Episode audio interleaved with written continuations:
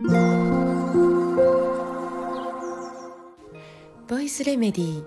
心と体にちょこっといい話。元看護師ホメオパス井上真由美です。さて私は今日、えー、新潟発の飛行機に乗って大阪に向かいます、えー、お仕事をいただいて大阪に向かうんですが、えー、出張先での楽しみの一つにえみんなでいただくご飯がありますね。えー、まあ朝ごはんはほとんどお味噌汁1杯ぐらいしか普段もいただかないんですけど、えー、お昼は、えー、私のお話し会を主催してくださったくださるというか主催者さんたちが、え準備してくださることが多いんですよね。でお弁当をいただいたりするんですけど本当にその主催者さんの推しのお弁当屋さんのお弁当もう自然素材の、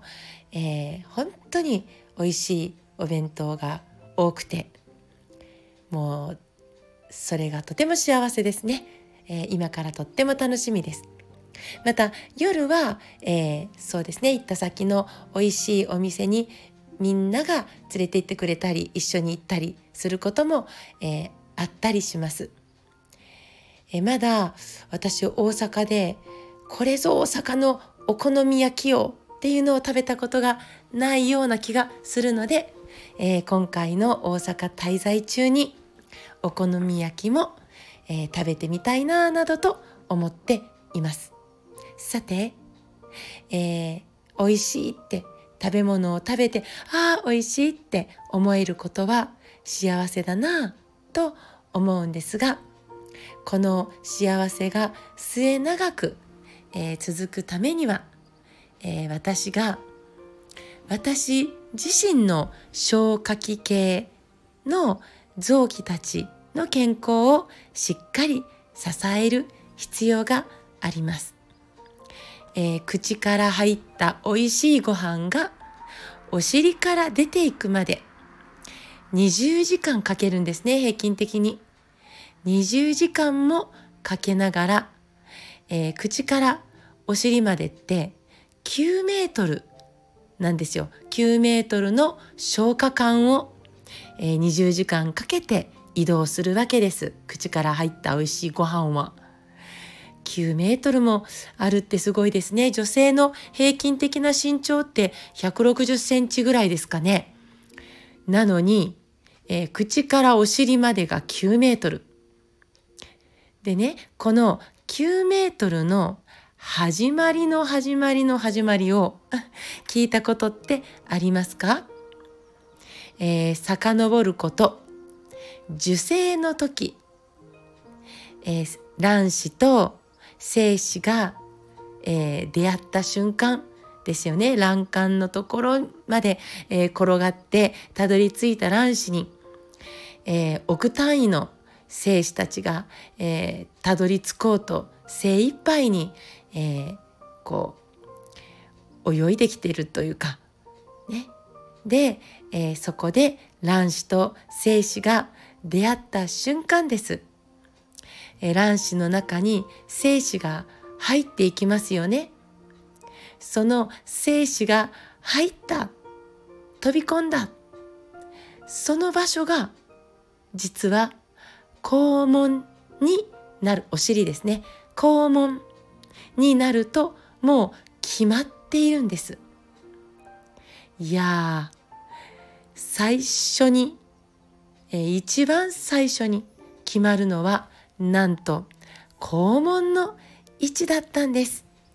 で卵子ってね丸い卵子なんですけど、えー、精子が飛び込んだそこが肛門です。その肛門のま、えー、っすぐ対角線上が口になると。これも決まり事のように決まってるんですね。この肛門と口が決まったらこの肛門と口をつなぐように背骨ができてきます。そしてその背骨に沿うようにいわゆるちくわが完成するわけですね。えー、肛門と口が消化管としてつながっていくんです。最初はもうただの、えー、ちくわ状のもの。すごい。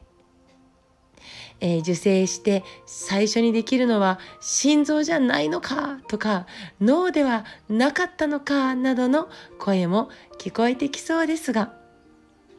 えー、口と肛門をつなぐ管が受精後最初にできるってことは今や9メートルに育っているこの管本当に大事だな。って思えますよね。えー、私たちが受精卵だった時のこともねもちろん当然忘れちゃったんですけどでも私たちの体が肛門の位置から始まったということに思いを馳せながらってちょっと笑っちゃうんですけど、えー、今日はまた苦手な飛行機に乗り込みたいと思います。えー、大阪、兵庫の皆さん、よかったらぜひ会いに来てください。詳細をコメント欄に載せます。今日も最後まで聞いてくださってありがとうございます。また明日お会いしましょう。